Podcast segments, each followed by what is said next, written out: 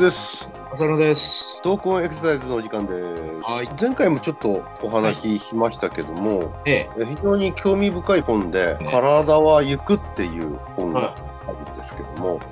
伊藤麻さんっていう方が書かれてる本ですが、まあ、それをもとにちょっと学習ですね、まあ、特に運動学習っていうところについてこう話を進めていきたいなというはことで、前回から始まっているはずなんですけど、はい。で前回ちょっと総論的なところをね、お話ししましたけども、はい。今回ちょっと格論って言いますかね、それぞれの話を展開していきたいななんて思ってはいるんですけども、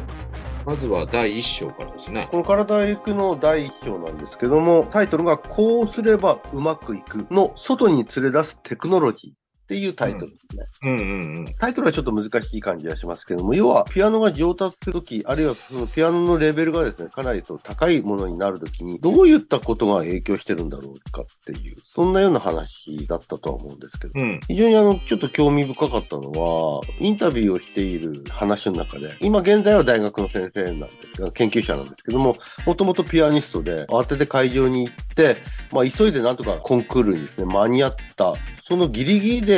やった演奏が逆に人生で一番うまくいったっていう、うん。そういったところからこの話が始まる。始まるね。準備してものをあの披露する、発揮するっていうのとは違っても、まあ、もともとそのレベルが高い人なんでしょうけども、ギリギリのところに追い詰められたときに、初めてこう、技能が発揮されたっていう、そんなところがちょっと興味深いなと思ったんですよね。そうですね。今、ふと急に思い出したんですけど、ちょっと古いですけど、アマちゃんのエピソードで、あまちゃんって？朝のテレビショー朝のテレビ、ええ。ああ、薬師丸ひろ子役の人が、アマちゃんにいろんなあの役者としての修行をさせていくんだけど、は最後に、はい、これで今までのは全部忘れてくださいって言うんだよね。あ。あ、修行させた？後に？後に、で、本番に向かうみたいな。なんかそれにちょっと似てるような感じしますよね。ああ。で修練はするんだけど、細かく最後まで気にするんじゃなくて、一回それをなくして、で、素になってやりましょうみたいな。まあそんなアマちゃんのね、話をちょっと思い出しましたね。そこで感じるのはよく言われる無心っていうところなんでしょうかね。うん。で、この大事なところは前提として、修練はちゃんと積んでるってこと？そうなんですよ。その、うん最初が何もない人間は無心になるわけそうでそうそうそう。ちゃんと一個一個非常に厳しいトレーニングを積む。それはあの、うんあの先ほどの前年のピアニストもそうですけども、そうそうちゃんとしたトレーニングが積んでる人が慌てていって、多分無心になったんだと思うんですよね。うん。物事をこう、例えば、うまくなんとか結果を出させようとしたときに、うまくやるっていうことと、うまくいくっていうことはちょっと別問題なんじゃないかっていうことが、この章では書かれてありますね。そうですね。練習ではうまいんだけど、それが本番でうまくいくとは限らない。そうです。うまくいくためにはですね、その個人の能力としてのうまいっていう、そういうだけではなくて、うんそ。の環境の具体的な条件と交渉しながらですね、あのすり合わせながら、即興的にそのパフォーマンスを組み立てていく、そういった適応力が重要で、それこそがうまくいく結果に導くと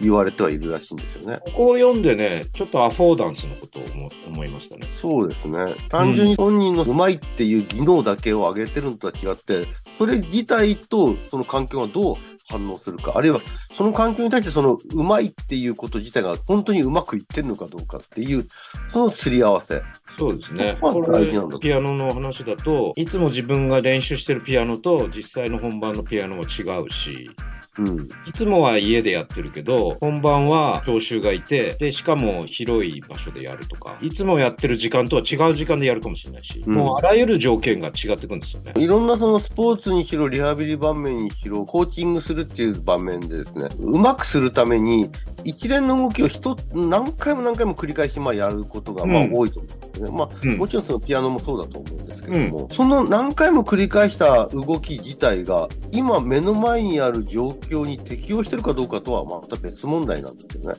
うん。歩くっていうことに関して言うと、同じ路面でもないでしょうし、うん同じ空間、同じ温度、同じ体調でもないでしょうから、毎度毎度歩くっていう動きの部分部分をこう、例えばこう分解して、繰り返し繰り返しトレーニングしたとしても、全体としてこの空間であるところからあるところまで動き、うまく動き続けられる、歩き続けられるっていうこととはまたちょっと別問題になったなっていう。そうですね。これでまたちょっと思い出したけど、最初の頃の足もってそんな感じで、あの、すごく平らなところでないとちょっとうまく再現できないんでっていう話だったんだよね。環境の違いを認識しないままでいくと転んじゃったりする。可能性があるからやる場所の環境が限られてくるみたいな。結局そういうことになっちゃうよね。部分的な技能をいくらうまく再現性があるようにできてもうん。環境がちょっと違っちゃうだけでそれがあれってなっちゃうだからといって全くその動きを体験しないまんま全体の動きをやってみてって言ってもなかなか難しいとは思うんですよね。うんまあ、例えば歩くことが苦手、歩くことに何か障害を抱えている人が、いや、まあ、とりあえず歩いてみてって言って、うんあの転びそうになるのもへっちゃらでこう何回も繰り返し歩かせてて歩けれるようになるかっていうとまたちょっとそこにも疑問がありますよね。そうですねそれある意味失敗は必要なんだけどそれをフィードバックして考えてまた変えていくのには必要だけど失敗ばっかり同じように繰り返したら失敗ばっかり学習しちゃうからね。そう何よりも失敗ってそこで途切れちゃうんですよね動きが。うん例えば足が引っかかって転びそうになったら、まあ、止めたりしますけどもそこで動き自体は最初から最後までの歩行ではなくなっちゃってるわけでうん。何かの運動を学習するときに失敗したときにそこで止まっちゃったら結局は一連の動きをあの身につけてはいない体験してはいないということにはなっちゃうわけですね。まあ別の意味でねその失敗に対する反応で転倒を予防できたらそれはそれである程度正常に働いてるっていうかね、うん。そういう効果もできなくはないけど。でもまあそのことを学習することが目的なら別だけど。例えば歩くっていうことをあある地点からある地点まで安全に確実に歩き続けられるっていうことを目的とするんであれば転ぶっていうことの体得とはまた違う話になっちゃうんで。うん。そうするとあるところからあるところまでの歩く歩行っていうことに失敗なくこう動けれる経験をさせることがちょっと重要になってくるのかなと思うんですよね。それをこれでここの場面ではエクソスケルトンっていう指を動かす器具であの面白いですよね、そのエクソスケルトン。まあ、手の形に合わせて指を一本一本動かしてくれる装置がついてる。指版の大リーグ矯正ギブスみたいな感じですよね。大リーグの場合はちょっと筋力みたいなのつけるみたいな目的もあるんだろうけどそうではないんだっていうことを言ってるんだよね。そう、ここは多動的にっていうんですかね。勝手に動かしてくれると。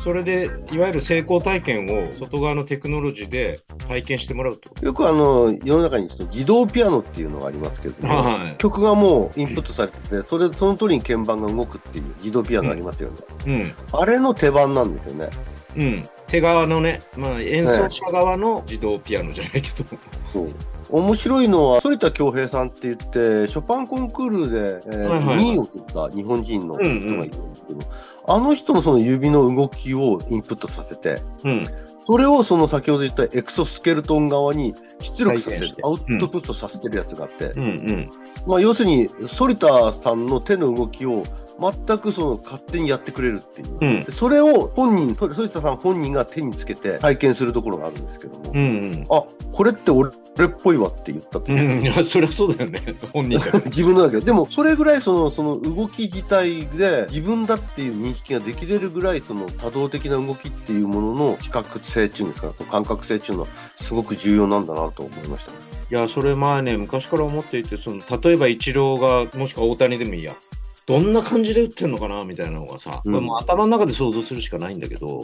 外側から後見てね、でもそれを自分の体で再現できたら、すごい面白いだろうなと思ったけど、それに近いよね。でそういう話ですよね。うんもしそのバッティングフォーム用のエクソスケルトンがあれば、例えばもう大谷の動きを多動的にやってくれると。ただ体壊れるかもしれないけどね。うん、あれほどの柔らかさがない人はあれだけトレーニングして知ってる人だからね。うん、だあの加速度に体が耐えられるかっていうのはあるかもしれないですけど一発でもでもまあ腰悪くしたりして。北島康平さんっているじゃないですか。うん。オリンピックでもう、うんそれこそレジェンドの銀メダリストですけども、彼の、あの、引退してからなんですけども、彼の、あの、平泳ぎの泳ぎを3次元でデータとして残してるんですよね。うんうん。だから、あれがもしかしたらいつの時代か、あの動きを再現できれるそのエクソスケルトンがあったら、その通り動く、動けれる装置が出てくるんじゃないかと。そういうボディースーツができるかもしれないね。そうすると、要は、まあ、要するに今までコーチが主観的にもっと肩をとか、もっとその肩甲骨をとかって言ってたことを、そういった言語化ではなくて、本人が体感で感じられる時代が来るっていう。そう。しかもね、それがある程度持続性があるっていうんだよね。そうなんですよ。外した後も感覚を覚えてるっていうね。うん、僕がちょっと言いたかったのは、そのそういったまあテクノロジーがあるからまあできることなんだけど、うん。その物事を分解して何かそうんの一つ一つの動きをこう繰り返し繰り返しトレーニングしても、実はその全体の動きにはつながっていかないんじゃないだろうか。そう。だったら全体の動きをこう見通せれるような運動学習を何か作っていく。まあ一つがそれがテクノロジーでやれることなんでしょうけれども、そういう発想で何か運動を身につけさせるっていうことが大事になってくるんだろうなと。やっぱりこう、開始があって終わりがある一連のその一塊の連続した動きとしてのイメージっていうんですかね。これがないといくら部分をあれしても、その部分が全体に対してどういう役割をしてるのかがわからないと、これあの科学でもね言われてますけど、要素還元主義じゃなくて、特に人間の体って複雑系だから、でそういうことの部分部分をじゃあ足せばその動きになるかっていうとならないわけですよね。そこで大事になってくるのは、その一連の動きをやっている主体者側がどう感じてるのかっていうところがすごく重要なんじゃないのかなと思うんですよね。そうですね。この章でも出てくるんですし、後半も出てくるんですけども、うん。探索っていう、いわゆるその探っていくっていう行動、行為、うんそこが重要になってくると思うんですよね。そうですね。最初から最後までの動きの中で、どうやったらそう自分でこう、あ、こういうことかっていうふうに納得できれる、そういったものをこう見つけていけれるその意識性っていうんですかね。うん。そこは重要だと思うんですよね。うん。これ多分この後もずっと同じようなテーマで、時々探索っていう話が出てくるんですけど、その探索を持って、アプローチとしては、全体を見通すっていうことも忘れずにやっていくっていう、そういったそのコーチング、運動学習の取り扱われ方、重要なんじゃないのかなと思う。これは我々にも通じますよね。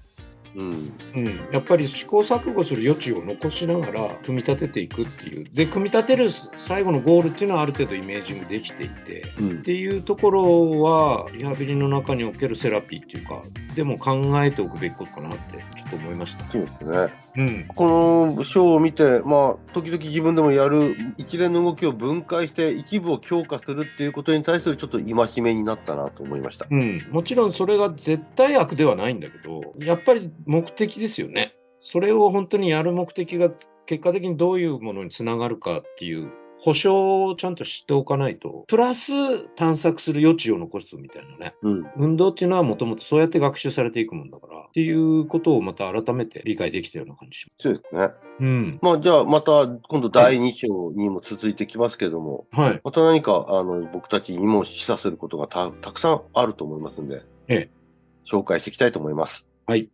はい。